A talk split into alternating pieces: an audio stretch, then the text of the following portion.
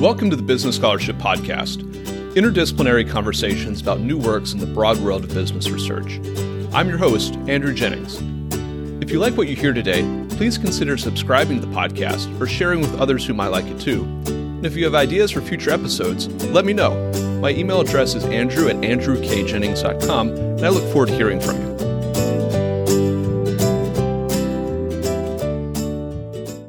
Our guest today is Adriana Robertson, assistant professor at the University of Toronto's Faculty of Law and the Rotman School of Management. We'll be discussing her new article on index investing, which is forthcoming in the Yale Journal on Regulation. You can find a link to the article in the liner notes of this episode. Adriana, welcome to the Business Scholarship Podcast. Thank you for having me. It's great to be here. You've written an article uh, titled passive in name only, delegated management, and index investing. Uh, before we kind of get into the, the flesh and bones of the article, could you describe what index funds are as an asset class? How do they work, and maybe what role they play in the financial markets today? Sure. Yeah. So index funds have really taken off uh, in the last sort of 10, 15 years or so. They're really a, a kind of mutual fund, right? So just taking a step back, mutual funds are you know, a, a kind of pooled investment vehicle, right? Everybody kind of puts their money into a pot and then a manager invests that money. And mutual funds are great because they allow you to diversify without having to put a lot of effort into figuring out what stocks you actually want to buy. And of course, they don't have to just be stocks, right? You can have bond mutual funds and, and other types as well. And so a traditional mutual fund has a, a fund manager that picks and chooses the stocks that are going to go into that portfolio. The thing that makes an index fund special is that unlike a, an actively managed fund, the mutual fund basically just invests according to some index. So for example, if you have a, an S&P 500 index fund, for example, then what the fund manager is really going to do is he or she is just going to invest in more or less whatever is on the S&P 500. So your investment is basically tracking the index. Now, you know, as I said, this, this asset class has really grown, and so I think you know the latest numbers I've seen has index funds and ETFs, which are sort of a, another kind of basically index fund. They just trade on exchanges. Those are representing you know roughly a third of all mutual fund assets uh, these days. So they've become really, really important, uh, certainly in the last ten years or so. What would be just to to kind of give a frame of reference? Do you have an estimate of the total assets under management or somewhere in the, the ballpark of, of where that is today? Uh, well, so I was just looking up what the investment company fact book for 2019. Uh, so the total net assets of all mutual funds is about 18 trillion, and index mutual funds and index ETFs are, you know, over a third of that. So we're talking, you know, on the order of about, I guess that would be uh, 18 over three right? So six trillion dollars. Okay, so a pretty pretty big chunk, and and this is primarily something that's being held by retail investors, either directly or through retirement funds, right? Uh, not only retail investors, so you also get. Uh, in fact, sometimes you'll hear stories about certain endowments, uh, particularly kind of smaller universities, where the endowments just decide to go so-called passive um, rather than paying fund managers. They'll just invest in, in index funds. So this is something that has taken off really um, in lots of different parts of the ecosystem. That's that's a really interesting point about the the smaller uh, endowments, and it, it's almost uh, kind of like their their retail institutions uh, in in some some sense. Uh, you undertook a pretty big data collection as part of this article. Um, could you describe what that process was like? Uh, kind of what what you collected, and what were some of the questions that were driving uh, that collection? Yeah, so you know, I think anyone who sort of follows uh, business law and corporate finance in the last couple of years or so, I kept hearing about you know, the implications of the rise of index investing. Right? Some people talk about okay, it's it's going to be really bad for corporate governance. Um, you see arguments on the other side that no, no, it's it's not so bad. Um, I hear stories about or concerns about what it's going to do to liquidity or volatility in financial markets or price efficiency. And every time I would, you know, see one of these papers or hear one of these sort of uh, conversations, I just kept scratching my head and wondering, okay, but where do these indices come from?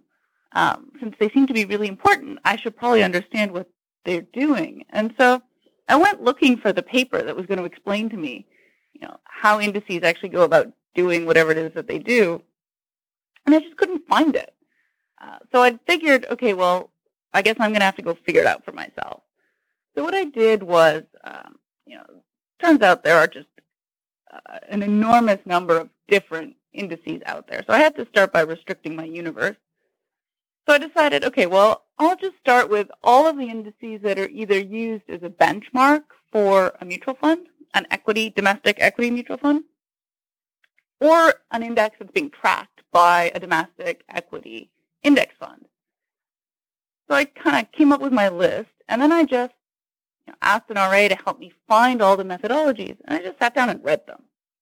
Uh, so it's kind of pretty old school data collection, no sort of fancy machine algorithm um, or textual analysis. It was really literally just me reading these things in my office because I just wanted to know what they said. So, so uh, as part of that, you came up with a taxonomy of different index styles. Could you discuss what some of the, the major uh, styles were and kind of what drove the process of creating that taxonomy or what some of the um, the criteria used were? Yeah, so one of the things that was surprising to me, although um, you know maybe not surprising to people who work in the industry, was the extent to which, at least if you look by number, uh, style indices of one kind or another are just a huge part of this market. So if you look by number of indices, it was over half of the 600 indices that I coded. And, you know, roughly 30% or so of the AUM um, in terms of, you know, looking by, by amounts benchmark. So really large. Um, and part of this comes from the rise of these sort of smart beta indices and smart beta funds that we can talk a little bit about. Uh, so, you know, how did I go about creating these categories? Inevitably, it was a little bit impressionistic uh, mostly because there's no standardization. Indices are essentially completely unregulated as of right now in the United States. So people can kind of do whatever they want. So I kind of had to figure out something that I thought I could do relatively consistently. So I started with sort of very basic factors that everyone in asset pricing is familiar with. Things like value and growth, things like momentum and size and beta. Then I added a couple of other things that, you know, I thought I could fairly easily distinguish between things like dividends, right? That's pretty straightforward. Um, volatility, even earnings, you know, you can kind of wrap your head around that. One that I was a little bit, you know, was a little bit harder, I think, uh, at least, you know, from, from my kind of asset pricing background was this quality factor. But it turned out that quality seems to be very uh, popular these days as a factor in the industry. And so given that I kept seeing it as I was reading through these methodologies, I thought it was important to also include that. You found a lot of uh, heterogeneity in, in, how these indexes are assembled. Um, I guess to, to back up, who's assembling them? And, and maybe that goes to a kind of a, a related question, which is this idea of kind of in-house or affiliated indexes that you found. There as you mentioned, there are a few really popular ones, but uh, there are some that are, are sort of uh, an index that's tracked by one fund, for example. And, and I think you had uh, some some interesting insight in kind of the affiliate uh, relationship there. Yeah. So again, it turns out that this ecosystem is uh, certainly a lot more complicated than certainly I thought going in. Uh, so, as you mentioned, you know, there are some indices that tons and tons of different funds use either as benchmarks or to track, right? Because those are the two main uses of the indices that I'm focused on in this paper.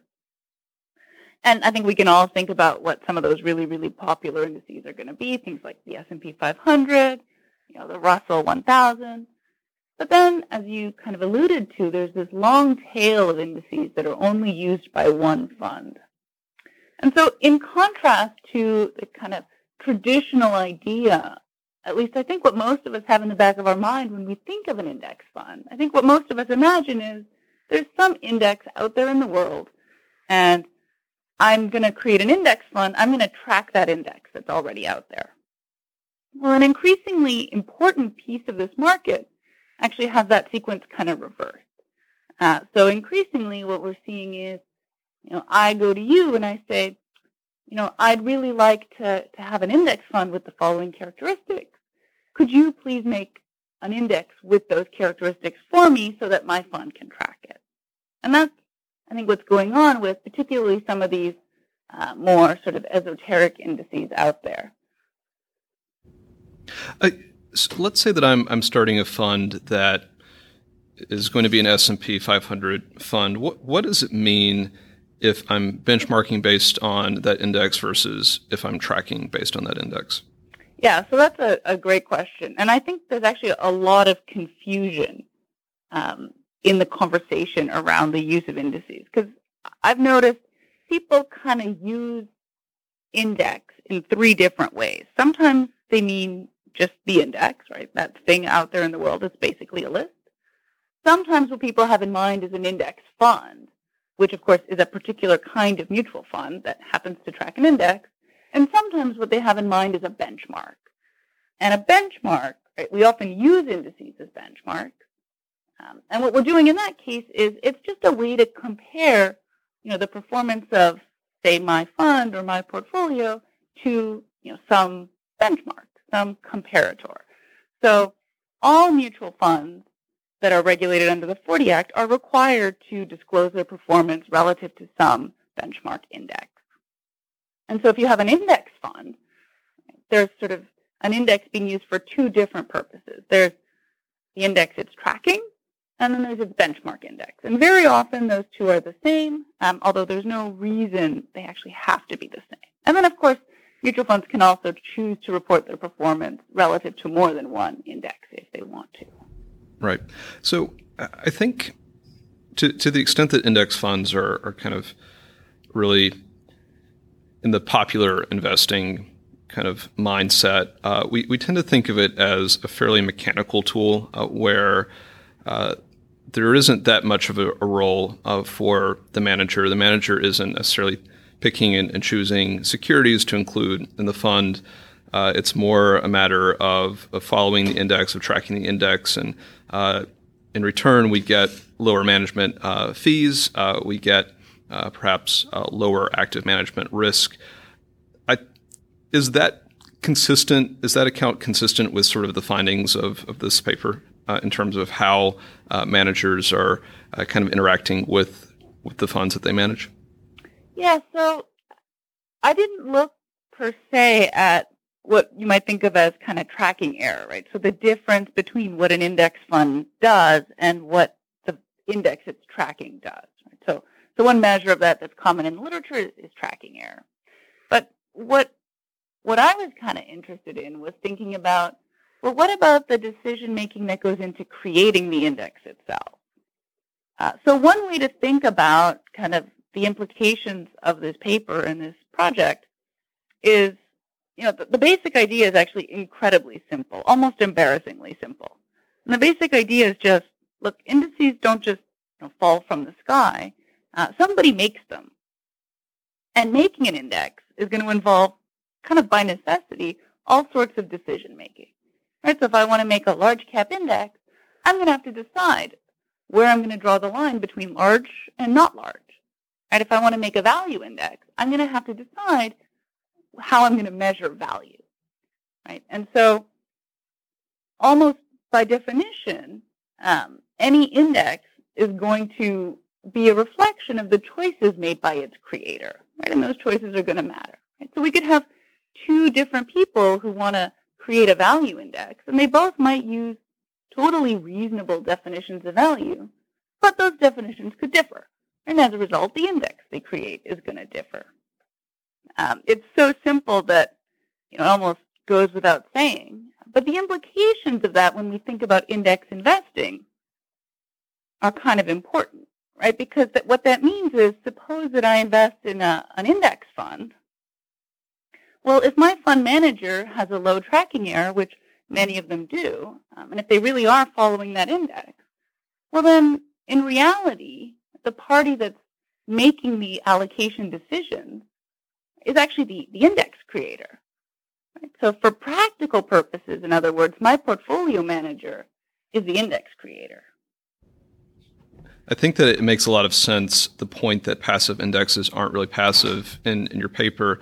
And I think that it goes a little bit to the idea that might maybe we have when we think about when we think about this from a sort of popular uh, financial press or uh, investing perspective of these these portfolios are non-discretionary in nature, uh, and I think that it's really useful that uh, you're pointing out that in fact there there is judgment, and, and if maybe we needed another word to use instead of passive because um, they're they're certainly not passive. Have, have you do you think that word might cover up, or the, the word index might cover up uh, any trend toward uh, these non discretionary indexes becoming perhaps more discretionary, whether that's being driven by the fund manager talking to the index provider, or as you discussed a minute ago, the role of index providers as, as making those investment allocations and really kind of taking taking on the role that uh, an active mutual fund advisor might have filled prior times?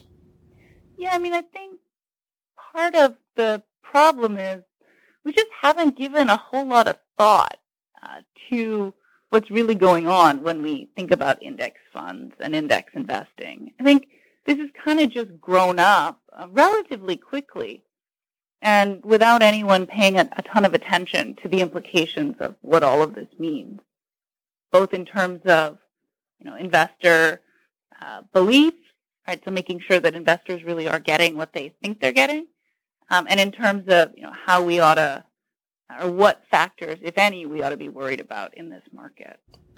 You mentioned earlier that index providers are not very regulated in the United States. Um, could you discuss at a high level, how are the mutual funds regulated or the ETFs regulated? Uh, to what degree, if any, are the index providers regulated?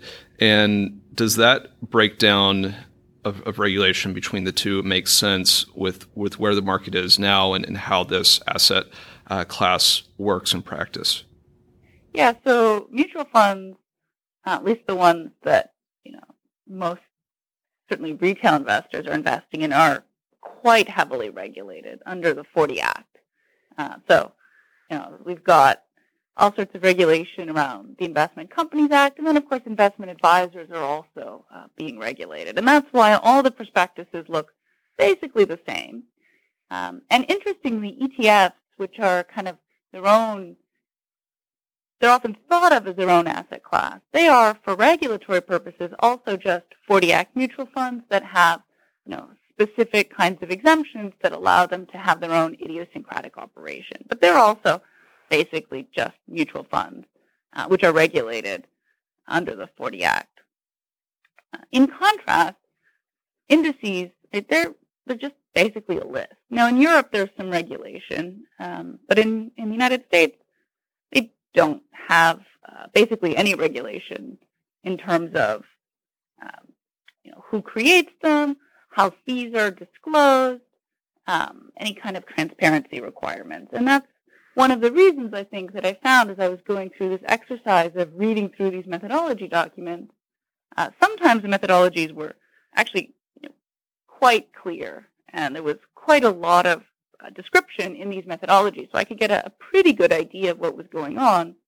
Whereas in others, it was uh, very, very opaque and almost impossible to get more than just a pretty superficial understanding of what this index was actually doing. You describe a little bit of, of just kind of who these index providers are, whether who the big players are, or kind of more generally what sort of sort of form they take, and and how, how does their business model work, and what what kind of economic role do they fill within the mutual fund marketplace? Yeah, so there's sort of three really big players, and then there's a lot of sort of smaller players. So the three big players, I think the names will probably sound familiar.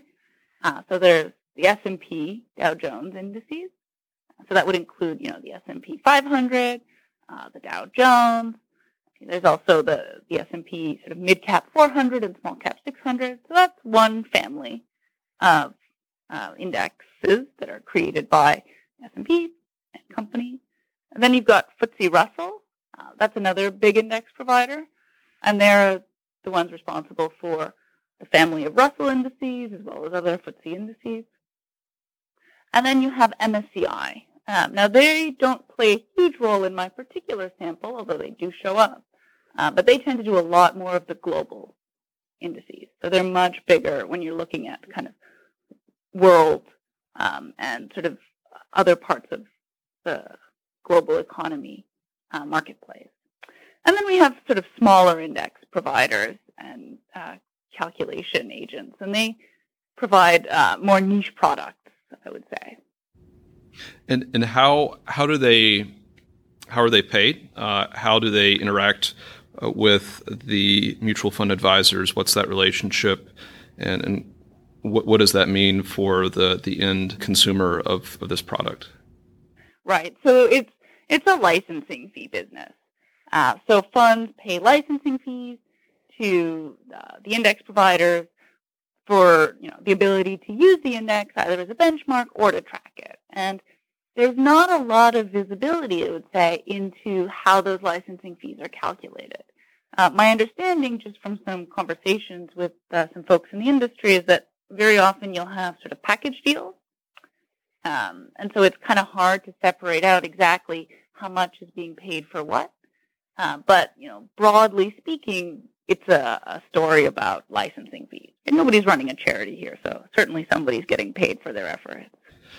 Just, just as a mutual fund that is, I'm using air quotes to say this, passive uh, or non-discretionary is maybe a better word, will have lower uh, fees than, on average, than one that's actively managed. Is there are you hearing that there might be a difference between something that is less discretionary, like the S&P 500, versus an index that maybe looks a little bit more uh, fluid and a little a little more opaque uh, in terms of just how it's constituted and, and how uh, assets get picked for it. And, and, is that something that uh, an end consumer might want to think about?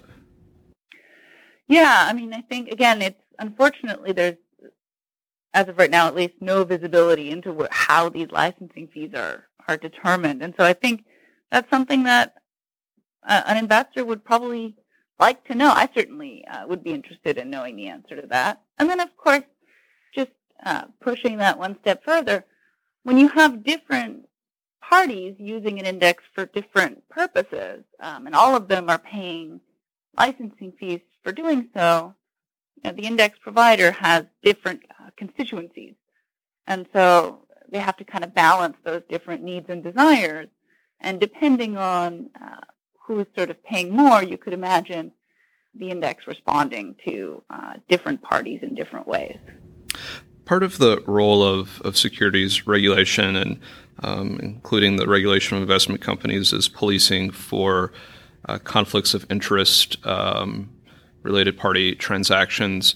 Uh, on the piece about the you know the potential or the, the possibility of, of regulating uh, index providers, what do you see as maybe some of the risks uh, related to, to conflicts or related party issues that maybe we're not paying as much attention to right now? Yeah. So again, part of the problem is we I certainly don't even know uh, who the people are that are, are behind or that are making these decisions. Um, and so you know, sometimes people ask me questions like, well, has anything really bad ever happened with respect to a related party transaction? Um, and my only answer is I have no idea uh, because I have no idea who to even uh, look at. Right. So in other words, uh, is there a potential? Certainly, uh, just as there's a, a, potential for concern when it comes to you know, investment advisors who are running mutual funds. There's exactly the same set of concerns when it comes to uh, the individuals creating indices that are being used by index funds. Uh, but again, unfortunately, it's impossible to actually know the extent to which, if at all, this has ever happened. Yeah, ho- hopefully we don't wake up one morning and, and see a, an expose on the front page of the Wall Street Journal about uh, something within the index provider industry. But at the same time, maybe who would have thought at, at some point that there would be um, collusion in, in, setting LIBOR or, or, other other indexes? So you, you just never know, and it, it might take that that big uh, uh, that big first scandal to sort of um, draw attention, uh, unfortunately, to any uh, issues that might be out there. Well, I, I certainly, you know, I want to just, you know, I don't want to impute any kind of malfeasance to anyone because, as I said, I have no certainly no evidence that anyone has done anything. Uh, but that may not, on its own, be a reason not to have a little bit more disclosure or transparency about these kinds of things, right? Because in some ways, the big message is just that for practical purposes, if a mutual fund is tracking an index, then the index provider is the portfolio manager for practical purposes. Mm-hmm. And so really, uh, the natural extension of that is, okay, then whoever's creating that index should be subject to the same regulations that we subject investment advisors to. Right? That's the only fairly straightforward. Right. I think that that makes sense and sounds like a, a reasonable uh, perspective. If if there are a few kind of high level takeaways from this article that you'd like uh, either academics or any professionals listening, what would those be? Yeah, I'll take those kind of uh, separately. I would say that to academics, um, I think the, the biggest takeaway is we need to think a lot more carefully about indices and what it means to talk about the rise of indexes and their use. Uh, because I think up until now, a lot of the discussion has just kind of taken their behavior as given and just assumed that know, the index does whatever it does, and let's look at the, the implications of the move to index investing on other things.